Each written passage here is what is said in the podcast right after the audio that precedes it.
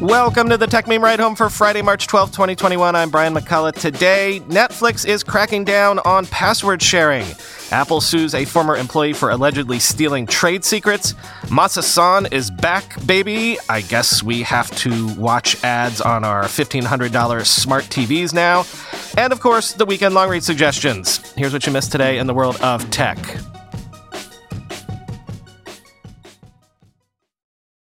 The free ride is over, and seemingly half of America is going to have to awkwardly cut off that boyfriend or girlfriend they haven't spoken to in 5 years because Netflix is apparently running a test that cracks down on password sharing, prompting users to get their own account if they don't live with the owner of an account, quoting The Streamable. In the prompt, customers are told that if you don't live with the owner of this account, you need your own account to keep watching. In order to continue, they need to verify the account with an email or text code or create a new account within a 30-day free trial. We've heard the test right now is only on TV devices. A Netflix spokesperson told The Streamable, quote, "This test is designed to help ensure that people using Netflix accounts are authorized to do so. It isn't clear if users in the test all need to be on the same IP address to be considered in the same household. According to Netflix terms, an account can only be shared with members of your household. Quote, the Netflix service and any content viewed through our service are for your personal and non-commercial use only and may not be shared with individuals beyond your household," end quote. Until now, Netflix has not done anything to police this except set limits on simultaneous streaming. Their basic plan allows streaming on a single device, while the standard plan offers streaming on up to 2 devices and the premium plan on up to 4 devices. However, they don't limit you on the number of devices a single account can be logged into. There has been talk that companies will become more aggressive on password sharing as the industry becomes more mature, end quote. Yeah, we've known for years that Netflix has been aware for years just how much password sharing was actually going on. Don't think you were being that clever. So the interesting thing now is, why now? Why is this the time that Netflix decides to do something about all this? Although some research suggests that the number of people digitally squatting, as it were, on other people's Netflix accounts could be as high as 1/3 of the Netflix user base. So, you know, that's not an insignificant number. Potentially tens of millions of users Netflix could suddenly monetize for the very first time.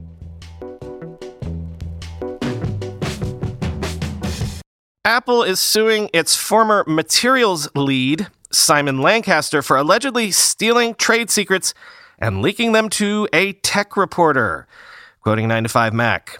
As first reported by Apple Insider, the court document detailing the lawsuit was made public on Thursday. Lancaster allegedly used his senior role at Apple to, quote, gain access to internal meetings and documents outside the scope, end quote, of his job as materials lead at Apple. In fact, on his last day at Apple, November 1st, 2019, he allegedly downloaded a, quote, substantial number of confidential Apple documents.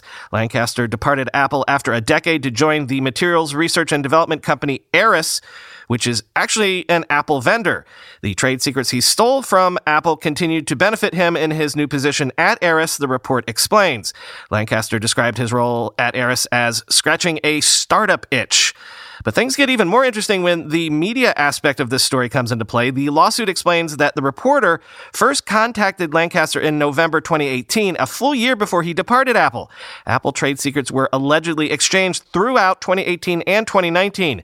The anonymous media correspondent who used the information in multiple articles and attributed the details to a source at Apple. Details about the topics are unclear, but Lancaster attended multiple meetings about Project X at Apple and shared all of that information with the media correspondent, end quote. So nobody knows who the reporter is who got this information, though believe me, those of us who traffic in these circles have spent all night gossiping about who we think it might be. And we're all assuming that Project X is referring to those AR and VR glasses being developed based on what we know about what Lancaster worked on for Apple. But I'll let friend of the show Ed Zitron sum up this whole thing from his Twitter thread last night, quote, mad respect for the guy who stole a bunch of Apple trade secrets and texted a reporter them from his company phone with stuff like, here's the secret stuff, and I'm mad Apple is secretly developing a competitor to one of my investors. When the guy in question resigned, he texted the reporter about some secret documents, and the reporter said, "Oh, can you get me some secret documents?" And the guy said, "Sure, which ones?" This guy rocks, because he logged into Apple's network after he left on his final day and downloaded a bunch of stuff. You know, I think Apple might notice that, dude. This guy also literally asked for positive coverage of his investments, too, in return for the secrets. Like, did he not know Apple had lawyers? End quote. Coupang, the South Korean e-commerce company, raised its IPO price yesterday above its range and then went public, popping above the initial trading point, giving the company initially a market valuation of about $60 billion, but when all was said and done, Coupang was worth over $100 billion. And while this is yet another story of a tech company reaching public markets to great success at the moment, I probably wouldn't have covered this except for one little detail, quoting from Bloomberg. Japanese conglomerate SoftBank, Coupang's biggest shareholder, has reaped a gain of more than $16 billion from the IPO, burnishing the reputation of founder Masayoshi Son in picking successful startups even after a number of missteps. In November 2018, SoftBank's Vision Fund invested $2 billion in the company in a deal that valued Coupang at $9 billion, people familiar with the matter said at the time. That funding followed $1 billion from SoftBank itself in 2015, valuing the startup at about $5 billion, end quote. So, again, after its pop in trading, SoftBank's stake now represents a $33 billion windfall. As we covered Masa Son's stumbles with SoftBank last year, with WeWork, with WAG, with Uber, that didn't pan out as maybe Masa hoped. I guess we owe it to him to acknowledge that things have turned around recently. SoftBank has done very well from its stakes in the like of DoorDash. Very well to the tune of $11.2 billion. And even Uber has come back to the tune of around $10 billion, give or take. Grab, which SoftBank was very early on, is talking about doing a SPAC soon. So reminder, folks, VC investing is a hits business. One or two big successes can make up for a lot of disappointment. Why have there been so many stories about spamming ads invading places we don't want them? Our telecom companies selling our browsing data to advertisers, Google leveraging our spending to give us quote-unquote special offers, and now Chris Welch at The Verge looks at the recent trend of ads showing up in your smart TV, quote, "Now, I'm fully aware that it's not unusual to see ads placed around a TV's home screen or main menu. LG, Samsung, Roku, Vizio, and others are all on this game. We live in an era when smart TVs can automatically recognize what you're watching, and TV makers are building nice ad businesses for themselves with all of the data that gets funneled in. This stuff can come off as invasive, but it's also partially what's steadily brought the prices down on even high-end TVs. I got this 55-inch CX on sale for like $1,400, and it's pretty much the best TV on the market for next-gen gaming. But even if this beautiful panel came cheaper than it might have, without ads plastered in random places, the level of ad infiltration on display here is still disheartening to see. LG recently announced it will be licensing WebOS to other TV brands, so maybe the company is trying to see how far it can push things. A random full-on commercial just popping up in LG's App Store, is there no escape from this stuff? We're just going to cram ads into every corner of a TV's software, huh? Imagine if an autoplay ad started up while you were updating the apps in your smartphone," end quote. To which I'd say, never say never. I mean, have you noticed that Apple helpfully invites you to sign up to their various services inside other apps and even inside the Settings app? What is that, if not an advertisement?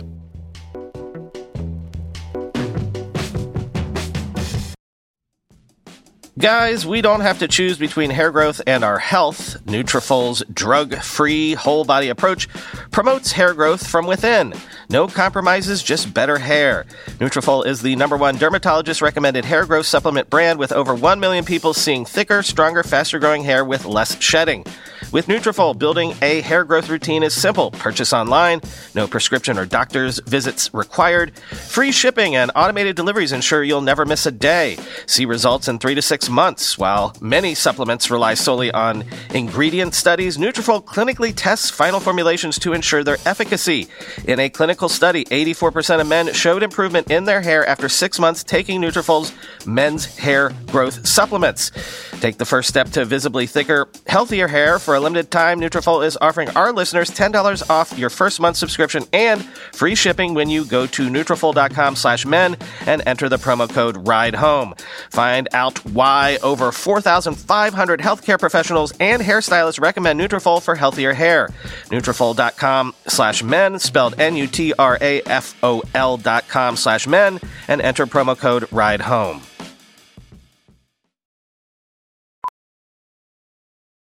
VR training platforms, like the one developed by Fundamental VR and Orbis International, are helping surgeons train over and over before operating on real patients. As you practice each skill, the muscle memory starts to develop. Learn more at meta.com/metaverseimpact.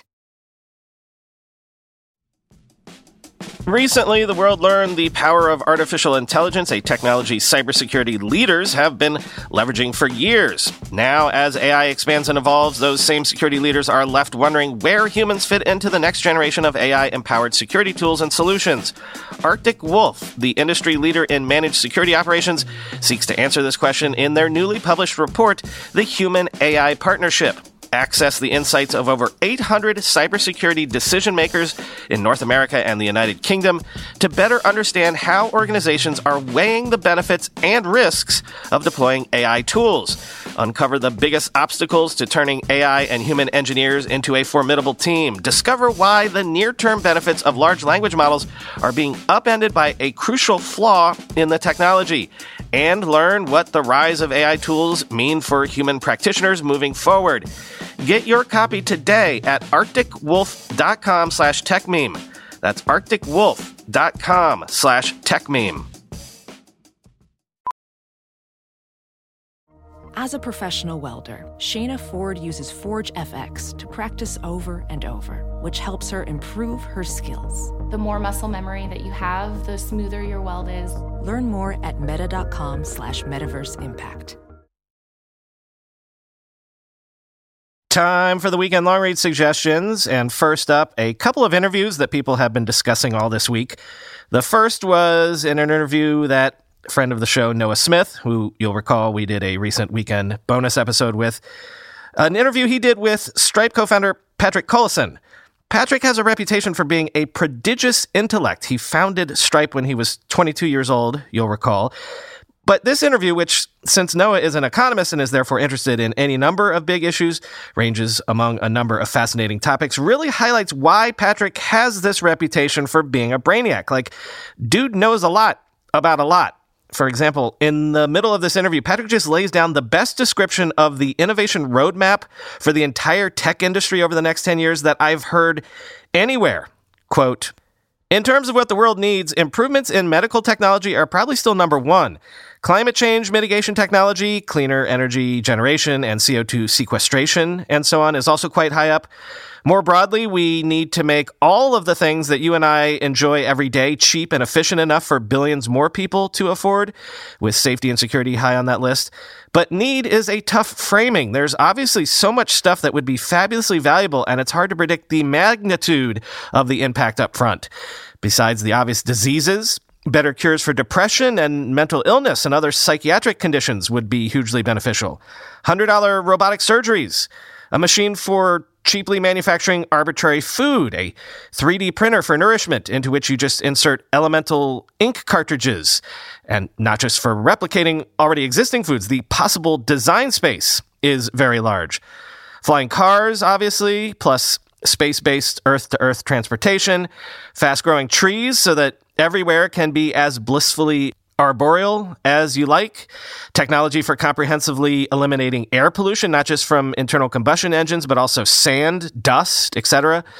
Ubiquitous detectors for toxins like lead, arsenic, and benzene, smart books that are better fit for purpose, a babelfish that works, Programming environments that are less, hopefully, primitive than those today. Take Mathematica, Squeak, Genera, and go far beyond them. Better education technology for everyone. What's Khan Academy, but 10 times better?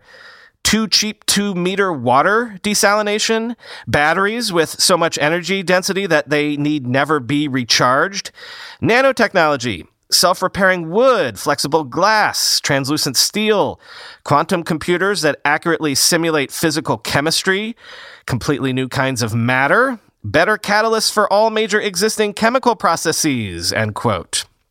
So basically, there you have it. Make a successful company out of any one of those areas mentioned, and you can probably have a trillion-dollar company in a couple decades. These are the things technologists will be working on for the next few years, laid out for you for free. And then over at The Verge, Nilay spoke to Kayvon Bakhpour, Twitter's head of consumer product, about all the things that Twitter has been doing lately, and also why they're suddenly doing all the things all of a sudden. There are a lot of tea leaves to read in this one, like I noticed how Kayvon was careful to tiptoe past any criticism of Apple's App Store tax. We're in an environment now where when someone elects not to pick a fight, it's probably more interesting because it makes you wonder why. Could an Apple acquisition of Twitter be possible in this regulatory environment? Just leaving that there for now. Anyway, quote, fast forward to about a year ago, we really started investing in audio and thinking about how we can enable audio as a new form factor for conversations on Twitter. The same team that's driving Spaces today really started focusing on that. The first product that they built was what we call voice tweets, which we put in market late last year on iOS. It lets you record your voice and tweet it out, basically. Around the same time, they were thinking about the sort of conversational experience, and this is when audio really started heating up and Clubhouse was getting a lot of traction. So we had a long and winding road to refocus back on that sort of multi-person conversational format for audio. But the team that's building Spaces now has had their heart in this for quite some time. Obviously, hindsight is 2020. We found much more customer success and impact and excitement around the multi-party experience than we did with the voice tweets experience. We still see a lot of really awesome use cases there, but we've shifted all of our focus to Spaces now, end quote. Next, I've said a bunch of times recently how the whole no-code, low-code movement takes inspiration from Excel and how it trained millions of normies essentially to program without knowing they were programming. Well, Not Boring takes a look at the spreadsheet that launched a million companies, quote, Excel may be the most influential software ever built.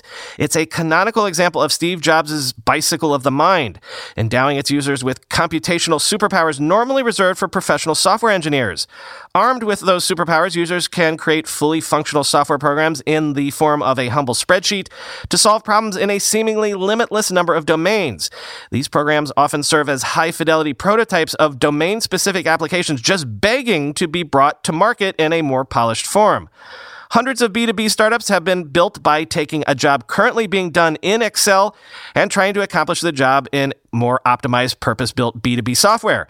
Every time you hear an entrepreneur say, we're replacing siloed spreadsheets and outdated processes with purpose-built software, you're hearing the unbundling of Excel in real time. Many popular SaaS applications fall into this category, and yet, despite being unbundled, Excel keeps getting stronger. That resiliency has inspired entrepreneurs to look more deeply at what makes Excel tick and why. Adventurous builders are creating new software that doesn't unbundle Excel, but is inspired by Excel.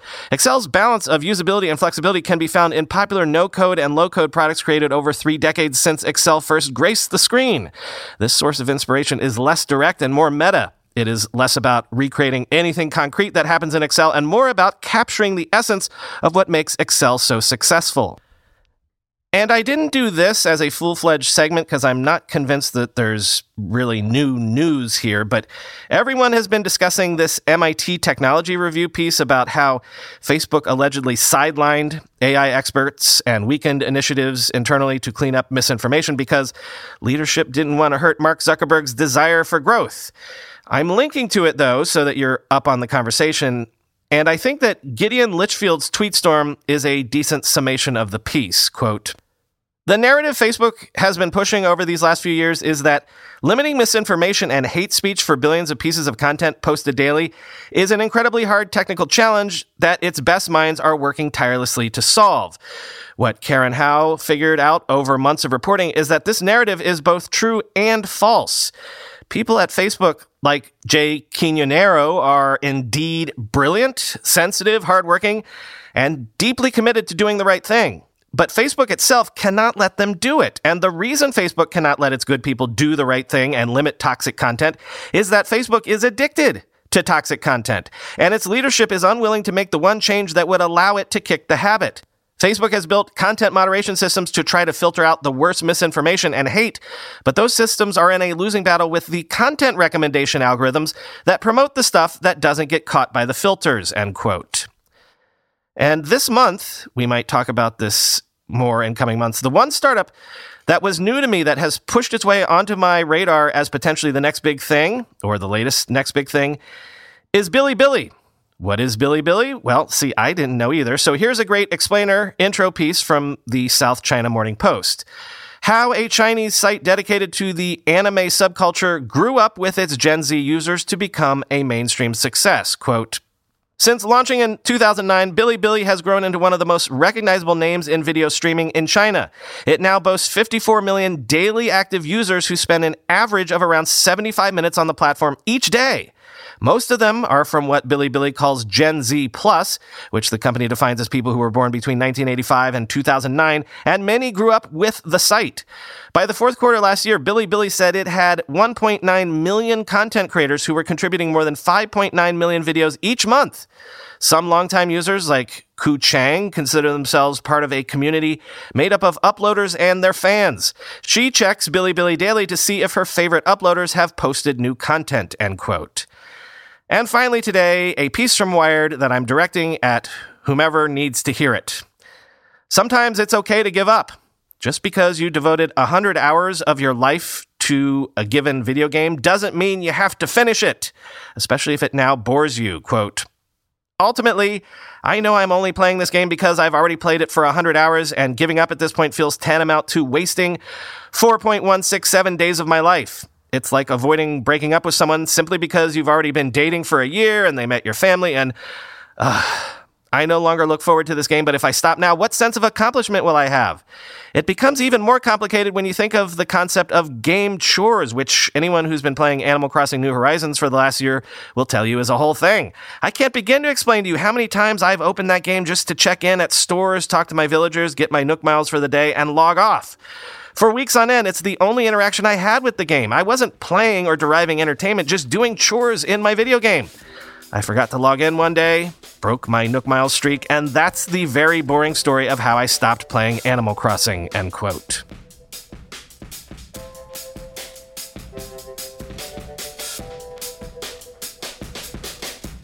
No weekend bonus episode this weekend at all. Sorry, I just need one weekend off, but also I'm going to use this weekend to finalize the writing of the first Elon Musk miniseries episode. Never fear, especially you Ride Home Plus subscribers, the next Interesting Rays episode is in the works for next weekend, and for the weekend after that, we're going to have the next Office Hours episode, this time with Chris Fralick of First Round Capital. He's the guy that led First Round's investment in Roblox, so we're definitely going to hear some of the story behind that. But also, Chris and I have been friendly for many years. He's the guy who first got me involved with TED some years ago, so I know for a fact he has some interesting insights into investing and entrepreneurial success. Plus, as I'll reveal, dude has a full-on gadget museum in his house. You'll hear, I'll explain. Also, we've got another regular bonus episode interview in the pipeline as well. Talk to y'all on Monday.